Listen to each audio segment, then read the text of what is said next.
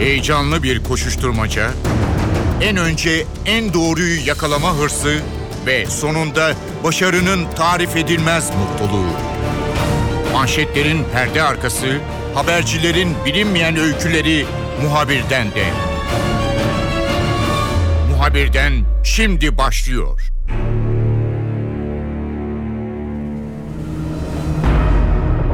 Muhabirden de bu hafta Türkiye Büyük Millet Meclisi'nde CHP Genel Başkanı Kemal Kılıçdaroğlu'na yönelik saldırıyı geniş olarak ele alacağız. Kılıçdaroğlu partisinin grup toplantısına girmek üzereyken sabıkalı olduğu daha sonradan ortaya çıkan bir saldırgan tarafından yumruklandı. Kılıçdaroğlu saldırıyı ucuz atlattı, pek yaralanmadı ancak bu saldırı siyasi parti liderlerinin, meclisteki milletvekillerinin, genel başkanların, başbakanın hatta belki de daha sonradan Cumhurbaşkanının bile meclise geldiği zaman bu tür istenmeyen olayların olabileceğine yönelik bir işaret olarak değerlendirildi ve meclisteki güvenlik önlemleri ele alındı. Yine siyasi partinin grup toplantıları nedeniyle meclise çok sayıda ziyaretçi geliniyor. Bu konuda ne tür düzenlemeler yapılabilir? Bunlar gözden geçirilen konular.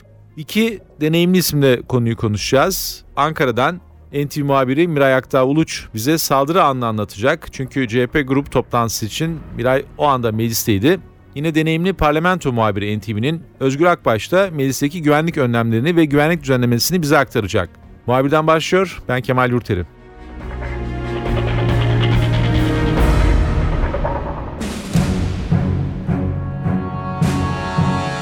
İlk bağlantımızı Ankara'dan Miray Aktağ Uluç'la yapacağız. Orhan Evet, CHP Genel Başkanı Kemal Kılıçdaroğlu'na saldıran isim gözaltına alındı. Daha sonra başka suçlarından dolayı da farklı bir cezaya çarptırıldı. Saldırı gerçekleştiğinde Miray meclisteydi. CHP grup toplantısı vardı zaten. Miray'la hem bu Orhan Övet'in nasıl mecliste dolaştığını soracağız. Çünkü Miray daha sonra özel görüntülerle onun mecliste geçirdiği birkaç saati bize aktardı NTV ekranlarından. Ayrıca e, meclis kulisleri nasıl korunur? Liderler meclis içerisinde nasıl hareket eder? Çok sayıda ziyaretçi var meclise. Bu yıllardır bir sorun. Bu ziyaretçiler güvenlik endişesi yaratıyor. Bazı örnekleri var işte son yaşadığımız gibi. Önümüzdeki günlerde neler yapılabilir? Bunları konuşacağız. Mira istersen şöyle başlayalım. Ekrana yansıyan görüntülerden başlayalım istersen. Kemal Kılıçdaroğlu etrafında kalabalık bir grupla yürüyor salonların olduğu koridorda ve birden e, sert bir yumruk yedi. Öncesinde herhangi bir şüphe veya benzer bir şey yaşamış mı CHP'liler? İstersen oradan başlayalım. Kemal aslında e, seçim döneminde zaman zaman CHP Genel Başkanı Kemal Kılıçdaroğlu'nun korumalarına bu tür uyarılar geliyordu. E, ancak haberleştireceğimiz kadar ciddi uyarılar değildi bunlar.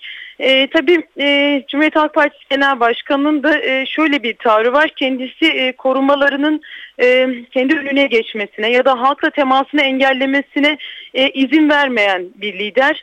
E, o yüzden sürekli halkla temas içerisinde oluyor e, ve kendi mitinglerini izlemiş biri olarak ben söyleyebileceğim şöyle bir e, ayrıntı var.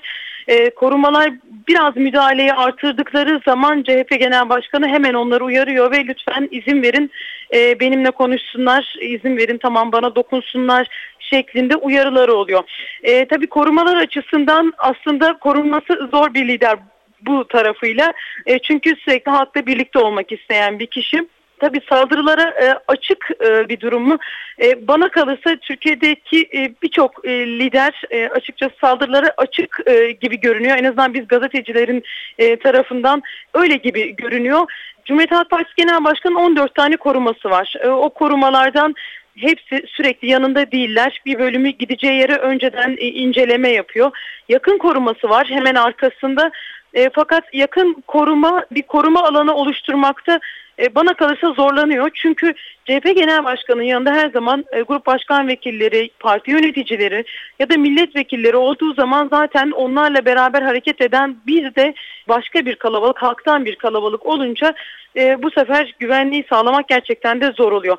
O güne gelince e, saldırganın yumruk attığı güne gelince e, bizler grup top, toplantı salonu içerisindeydik. Hatta saldırganın MHP grup toplantısı dışında beklediği sıralarda hep oralardaydık ve e, açıkçası dikkatimizi de çekmedi. Çünkü o gün o kadar kalabalık oluyor ki meclis. Şöyle salı günleri 15 bin kişi geliyor meclise. E, bu normalin çok üstünde bir rakam. E, öyle olunca e, işte dikkatimizi çekmedi açıkçası. Birçok vatandaş gibi o da orada oturuyordu muhtemelen. Sonrasında biz grup toplantısına girdik çünkü Kemal Kılıçdaroğlu arkamızdan hemen gelmek üzereydi ve bir anda kameramanlar Kemal Kılıçdaroğlu'na yönelik o saldırıyı görüp hareketlenince e, ben de hemen kendimi dışarı attım. Açıkçası yumruk anını ben görmedim. Fakat ondan sonraki arbedeye e, şahit oldum. Şöyle ki Kılıçdaroğlu'na bir saldırı olduğunu anladım. Ama herkes birbirine o sırada yumruklar savuşturuyordu ve orası bir arbede olmuştu. Çünkü kaç kişi kime saldırıyor, kim ne durumda, e, neler oluyor anlamanın imkanı yoktu. Aslında e, kötü bir benzetme mi bilmiyorum ama basit bir sokak kavgası gibiydi o, o sırada durum.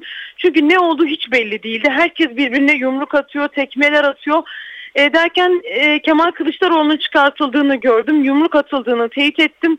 İşte ben de o sıralarda yayına bağlanmıştım zaten ve bunları anlatmaya çalışıyordum. Sonra gözaltına alınanlar oldu ve birkaç isim birden bilgi geldi bize. İlk önce bir ismi söylediler. O ismi e, yayınlarda kullanmaya başladık ama sonra anladık ki meğer o kişi e, Cumhuriyet Halk Partisi'nin gençlik kollarından bir arkadaşmış ve e, saldırgana müdahale ederken o arbede sırasında e, meclis polisi onu da gözaltına almış. Ve sonrasında saldırgan alındı, götürüldü, hemen oradan uzaklaştırıldı. İlk önce e, Meclis İdare Amirliği'nin olduğu bölüme gitti. Sonra kadın kuaförün içine sokulduğunu duyduk. Kadın kuaförün içerisindeyken CHP'li milletvekillerinin girip çıktığını duyduk ki kendisi zaten daha sonra e, bazı CHP'li isimlerin kendisini darp ettiği gerekçesiyle şikayetçi olduğunu söyledi. Oradan çıkartıldı. Otoparktayken de yine bir takım e, meclisteki partililerin saldırıları olduğu iddia ediliyor.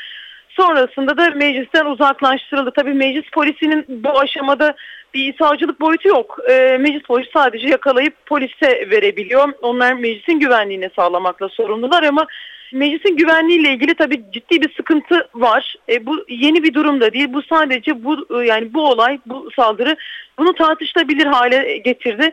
Öncesinde meclis başkanının girişimleri olmuştu. E, Salı günleri bu kadar kişinin meclise giriyor olması normal değil. Gelin bunu düzeltelim. Grup başkan vekillerini çağırmıştı. Hatta öyle ki e, mesela AK Parti grup salonunun olduğu yerde e, bir balkon var ve o balkonun çökmesinden endişe ediliyor salı günleri. Benzer şekilde Cumhuriyet Halk Partisi'nde öyle kalabalık oluyor ki salı günleri biz gazeteciler çalışmakta zorluk çekiyoruz. E, Milliyetçi Hareket Partisi'nin nazaran daha iyi durumda olduğunu söyleyebiliriz ya da Barış ve Demokrasi Partisi'nin ama e, asıl sıkıntı kalabalık AK Parti ve CHP gruplarında. Liderler nasıl korunuyor o günlerde? E, açıkçası e, başbakanın koruması ile ilgili çok ciddi bir sıkıntı yok ama diğer liderlerin bana kalırsa bir gazeteci gözüyle daha korumasız olduğunu söyleyebilirim Kemal. Miray bizde siyasi parti liderlerini veya bakanları veya yöneticileri herhangi bir e, kamu kurumunun bile olsun bir yerde gördüğümüz zaman hiç tek başına göremiyoruz. Yani aslında yurt dışında işte Avrupa'da, Amerika'da hani lider biraz tek başına bırakılır ki bir liderliği de ortaya çıksın diye böyle basın toplantılarında veya hani bir yerde yürürken fakat bizden hani bir basın toplantısı izleyin arkasında bir 10-15 adam görürsünüz. Bunlar kimdir, ne iş yapar bilinmez. Ee, ben e, o görüntülerde de benzer bir şey gördüm. Yani Kemal Kılıçdaroğlu bir kalabalıkla beraber yürüyor. Yani sanki böyle bir seçim miting meydanına e, sahneye çıkacak veya falan hani böyle Kılıçdaroğlu hep 30 kişide falan mı yaşar? Yani öyle mi yaşıyor bu siyasi parti liderleri? Yani aslında şöyle e, sadece Kılıçdaroğlu'nun özelinde değil bu sanırım Türkiye'deki e, siyasetin doğasından kaynaklanan bir durum var. Genel başkana yakın gözükmek, e, kameraların olduğu yerlerde genel başkanın, liderin arkasında durmak aslında arkasında duran kişiler için bir prestij galiba. Onlar öyle gibi değerlendiriyorlar ve bu yüzden açıkçası bütün basın açıklamalarında da herkesin dikkatini çekiyordur. Arkada bekleyen e, en az 5 ya da 10 kişi olur ve onlar birbirlerinin e, kafasının önüne geçmeye çalışarak bazen birbirlerini iteklerler açıkçası. Böyle bir durum var. O gün e, CHP Genel Başkanı için de aynı şey söz konusuydu. Yine kalabalık bir ekiple geldi ama her zaman aslında öyle geliyor. Onun kendi tercihi e, olmaya da bilir. Bu belki bir grup başkan vekili eşlik edebilir. İşte o gün grubu yönetecek olan kişi eşlik edebilir. Ama öyle olmuyor. E, bütün partiler için de geçerli. Bu mecliste bir güruh halinde yürüyorlar. Öyle ki bizler Türkiye Büyük Millet Meclisi'ndeyken bir e, siyasi partinin genel başkanı geçtiğini önünden gelen e, kalabalık ve arkasından gelen e, o kocaman siyasetçi güruhundan anlayabiliyoruz. Ortada kendisini göremiyoruz ama etrafta büyük bir kalabalık olunca ha evet biri geliyor diyoruz sonra kim olduğuna bakıyoruz. Evet yani hep böyle kalabalıkla yürüyorlar ve o kalabalıkla yürümek aslında güvenlik açısından da sıkıntılı bir durum. Ee, aynı şekilde de belki biraz daha e, doğuya yakın olmanın verdiği bir siyasi kültür de olabilir. Avrupa'daki siyasetçileri böyle görmüyoruz. Onları e, bisikletin üzerinde de görüyoruz. Halkla çok daha iç içe olduklarını da görüyoruz. E, hatta e, İngiliz Başbakanı ile bir garsonun tartışması geçtiğimiz günlerde yine haber olmuştu. Böyle örnekleri Türkiye'de görmek zor. Çünkü Türkiye'de siyasi parti liderlerine kendileri istese dahi o imkan sanırım çok tanınmıyor. Çünkü partililer de onları bir an olsun rahat bırakmıyorlar. E, biz gazeteciler de aynı şekilde. Gazetecilerde de belki biraz o doğuya yakın kültür var. Biz de onları bir an olsun rahat bırakmıyoruz. Örneğin liderler grup toplantısını bitirip çıktıktan sonra odasına gidene kadar biz onların peşinden gidiyoruz.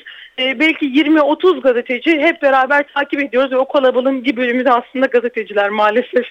Evet ben de biraz bu kalabalık halde hareket etmenin işte güvenlik sorunu da yaşatabileceğini düşünerek sormuştum. Bu kadar kalabalık niye bizim siyasi liderler geziyor diye. Çünkü grup toplantılarının e, yapıldığı o salonların olduğu koridorda gördüğüm kadarıyla hakikaten mahalle pazarı gibi. Yani aradan biri yumruk atabilir, bir şey fırlatabilir. Orada hani anladığım kadarıyla grup toplantıları olduğu gün böyle bir ciddi toplaşmalar, sohbetler var. Herhalde ileride bildiğim kadarıyla böyle bir çay kahve içecek bir yer de var. Yani muhabbeti de müsait bir yer gibi gözüküyor. Tabii meclis başkanı nasıl düzenleyecek o e, kalabalığı ve oranı sade hale getirecek tam bilemiyorum. Peki Miray, e, CHP'ler bir takım iddialar dile getirdiler. Saldırgan AK Partili olduğunu söylediler. Zaten AK Parti kabul ediyor ve üyelikten atılmış. Çok sayıda üyesi olan bir parti. Yani bir kasıt var mı yok mu onu bilemiyorum. Belki soruşturma makamları bunu netleştirmesi lazım. Ama tatmin olmuş gibi değiller galiba e, yargılama sürecinden veya onun kovuşturma geçirdiği kovuşturmadan galiba CHP'ler saldırganın. Evet CHP'liler memnun değiller çünkü o soruşturmada ifade tutanağı, ifade, ifade tutanağındaki e, sorulan sorulardan dahi memnun değiller. Soruşturmayı daha da derinleştirmek istiyorlar e, ve bununla ilgili CHP'nin daha önce savcılık yapmış olan, Cumhuriyet Başsavcılığı yapmış olan isimleri var. Onlar devredeler. E, onların girişimleri sonucunda e, soruşturma farklı bir merciye doğru kayar mı onu önümüzdeki günlerde göreceğiz. Meclisin güvenliğine gelince meclisin güvenliği nasıl sağlanacak? Meclis başkanının yaptığı toplantıdan bir karar çıkmadı ama öneriler çok. Mesela grup toplantıların hepsi aynı gün yapılmasın. Ee, geçmişte uygulanmış bir yöntem var. Ee, hepsi aynı gün yapılmıyor. İki toplantı bir gün, iki toplantı bir gün yapılıyor. Böyle bir formül getirilebilir mi?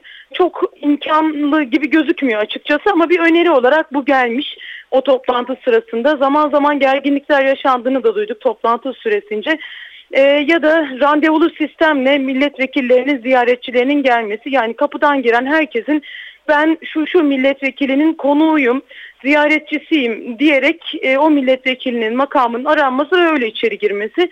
E, bu da bir formül olabilir. E, çünkü salı günleri vatandaşlar e, açıkçası istediği gibi kapıdan girebiliyorlardı. Yani sadece e, kimliğini veriyor, karşılığında ziyaretçi kimliğini alıp kapıdan her isteyen girebiliyordu. E, bu durumun belki önüne geçebilecek olabilir bu. Bir de salı günleriyle ilgili yine biraz daha meclis ana binasına giriş konusunda kısıtlamalar olabilir gibi görünüyor. Tabii bunlar ne kadar sağlanır onları e, zaman gösterecek. Fakat e, siyasi partilerde de şöyle bir eğilimi görüyoruz. Onlar da vatandaşların meclise gelmediği e, bir ortam istemiyorlar ve bunu tüm siyasi partilerin sözcüleri dün tekrarladılar. Biz e, burası halkın meclisidir. Biz halkla burada yine beraber olmak istiyoruz. O yüzden halkın girmediği bir meclis olamaz şeklinde bir tavırları var. AK Parti, CHP, BDP, MHP hepsi aynı görüşteler. Tabii hem işte bizim ziyaretçimiz gelsin ama hem çok güvenli olsun noktasında artık ortada bir yerde buluşulacak ama mecliste 700 polis var. 15 bin ziyaretçi 700 polisin idare etmesi, güvenliği sağlaması aslında çok da zor gibi gözüküyor. Belki meclis polisinin kapasitesi, gücü de artırılabilir gibi. Bir daha çok teşekkür ederim. Kolay gelsin. CHP Genel Başkanı Kemal Kılıçdaroğlu'na yönelik yumruklu saldırının CHP boyutunu saldırı anını Miray Aktağ Uluç aktardı. Şimdi NTV'nin tecrübeli parlamento muhabiri Özgür Akbaş'la konuşacağız. Özgür'le biz daha önce de bu parlamentodaki güvenlik konularını ve bazı saldırıları görüşmüştük. Orada milletvekilleri birbirlerini yumrukluyorlardı. Böyle bir mecliste gelenek başlamak üzere ama pek milletvekilleri artık birbirlerini yumruklamıyorlar. Dışarıdan gelen bir saldırgan bir parti genel başkanı yumrukladı mecliste. Sonuçta mecliste bir çok karışıklık olduğu veya bu tür saldırının yaşandığı bir gerçek. Özgür ben meclisin güvenliği biraz sana sormak istiyorum. Meclisin tarihinde böyle saldırılar vardır. Silahlı olanlar var. Başka türlü saldırılar da var. Fakat bu olay hakikaten vahimdi. Çünkü sadece yumruk atmayabilirdi Orhan Evet. Başka şeyler de yapabilirdi. Dolayısıyla meclis nasıl korunur? Ziyaretçiler nasıl gelir gider? Meclis bahçesinde geniş bir arazi. İnsanlar e, bir yerden diğer binaya, birimlere geçerken kontrol altında mıdır? Nedir meclisteki güvenlik durumu? Şimdi e, şöyle e, CHP lideri Kemal Kılıçdaroğlu'na yönelik yumruklu saldırı anladığım kadarıyla yani tarihe de tabii baktık. Türkiye Cumhuriyeti tarihinde yani meclis tarihinde ilk kez oluyor. Yani bir ana muhalefet partisi liderine meclis içinde yumruklu saldırı ilk kez gerçekleşiyor. Aslında bunun şoku halen devam ediyor. E, bu saldırı niçin gerçekleşti? E, niçin böyle bir yumruklu eylem oldu? Bu tabii bu sorunun cevabı hala aranıyor. Tabii bu soru e, e, sorulurken bir yandan da mecliste güvenlik zafiyeti var mı yok mu tartışması da aslında günlerdir bu konu konuşuluyor. Kılıçdaroğlu'nun yumruklu saldırının hemen ardından. Zaten C, e, Meclis Başkanı Cem İçek de hemen harekete geçti ve mecliste bir güvenlik zirvesi topladı. Şunu söyleyebiliriz. Mecliste güvenlik e, aslında üst düzey bir güvenlik var. Yani meclisin her noktası kameralarla e, an ve an kayıt altına alınıyor. Her noktasında polis var. 700'e yakın polis var. 45 kamera var. E, her nokta güvenlik e, çemberi altında. Ancak salı günleri bu biraz daha güvenlik açısından biraz daha rahat bir tutum söz konusu. Çünkü salı günleri grup toplantıları var ve o salı günü yapılan grup toplantılarında da herkesin meclise girme e, şansı veriliyor.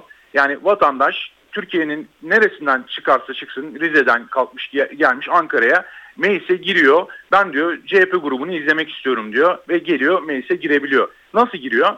Ee, önce Dikmen Kapı'dan e, giriyor. Ee, önce orada bir araması yapılıyor. Ardından ziyaretçi kabul merkezine yönlendiriliyor. Orada nüfus cüzdanını veriyor. Nüfus cüzdanını verdikten sonra da ziyaretçi kartını alıyor. Ama o sırada o sırada aslında polisler GBT'si yani bir e, polis kaydı var mı yok mu ona aslında bakıyorlar. Zaten bu zanlının da sabıkası olduğu orada ortaya çıkıyor ama bir arama kaydı yok. Yani arama emri yok. Arama emri olmadığı için de zanlı elini kolunu sallayarak meclise giriyor. Şimdi burada e, sorgulanan konu salı günleri grup toplantılarının olduğu gün böyle mi olmalı? Yani herkes elini kolunu sallayarak tüm ziyaretçiler meclise girebilmeli mi? Zaten Cemil Çiçek'in başkanlığı yapılan güvenlik zirvesinde de bu konu epey bir tartışıldı. E, ziyaretçilere salı günkü grup toplantılarının kapatılması yönünde bir görüş ortaya çıktı ama bunu partiler kabul etmiyor. Şunu da söyleyelim aslında iktidar kanadı AK Parti e, grup toplantılarını çağırdıkları e, ziyaretçilerini çağırıyor. Yani bir davetiye usulü söz konusu. Yani kimin e, nerede oturacağı bile AK Parti grubunda belli. Ama bu konu CHP, MHP ve BDP gruplarında böyle bir durum, böyle bir disiplin söz konusu değil. CHP'liler bunu ya bu bir hiyerarşik bir düzen yaratır. Biz bunu kabul etmiyoruz. Ziyaretçiler istediği gibi gelebilir diyorlardı ama son olayın ardından artık bunu değiştirmiş durumdalar. Artık randevulu bir şekilde yani daveti usulü ziyaretçiler gelecek gibi gözüküyor. Yani örneğin Cumhuriyet Halk Partisi'nin grup toplantı salonu kaç kişilikse 100 kişilikse 100 kişi gelebilecek. 101. kişi meclise bundan sonra gelmeyecek. Bu kabul edilmiş gibi gözüküyor. Bu biraz daha güvenliği arttıracak bir gelişme olarak e, nitelendirilebilir. En azından suç işleyebilecek birisinin e, meclise girmesi biraz daha önlenecek gibi gözüküyor. Özgür son bir sorun var. O da biraz kısa olacak. Süremiz dolmak üzere. Şimdi meclis geniş bir arazi dediğim gibi biz baktığımız zaman daha sonra yine NTV'nin e, ilk defa aktardığı güvenlik kamerası görüntülerinden saldırganın meclise geldikten sonra birkaç saat geçirdiği görülüyor. Yani sanki salı günleri hani meclis halka açık, her taraf gezilebilir gibi mi algılanıyor onu anlay- görebiliyoruz. Hani MHP grubuna giriyor çıkıyor veya bir başka partiye gidiyor, ek e, binaya geliyor çıkıyor, bahçede istediği gibi dolaşabiliyor filan. Böyle bir güvenlik konsepti mi var? Yani böyle bir anlayış mı var mecliste yoksa bu biraz aradan mı kaçmış? Nasıl? Yok yok yani ziyaretçi kartı takan bir kişi mecliste dilediği gibi dolaşabiliyor. Yani bunun bir engelleyici bir durumu söz konusu değil. Sadece genel kurulu açıkken e, kulis noktalarına girmesi e, imkansız.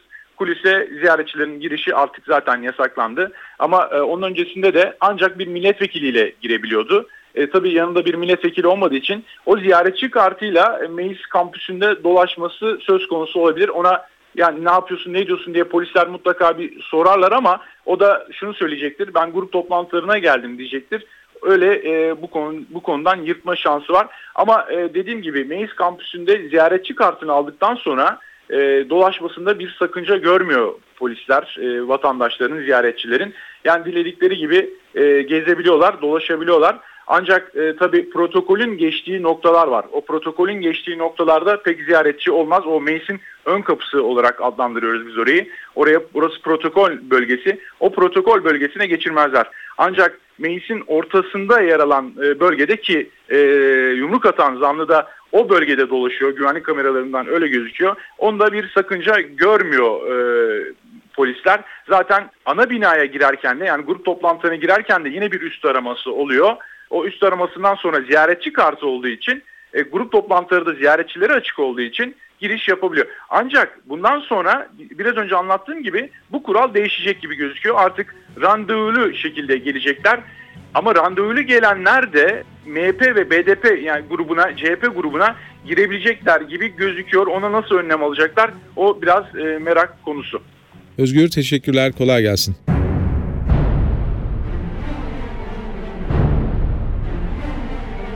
Muhabirden de bu hafta CHP Genel Başkanı Kemal Kılıçdaroğlu'na yönelik saldırıyı geniş olarak ele aldık. Türkiye Büyük Millet Meclisi'ndeki güvenlik önlemlerini ve güvenlik düzenlemesini gözden geçirdik. Ben Kemal Yurteri, muhabirden de yeniden görüşmek üzere, hoşçakalın. Haber için değil de haberin hikayesi için şimdi onlara kulak verme zamanı. Muhabirden NTV Radyo'da.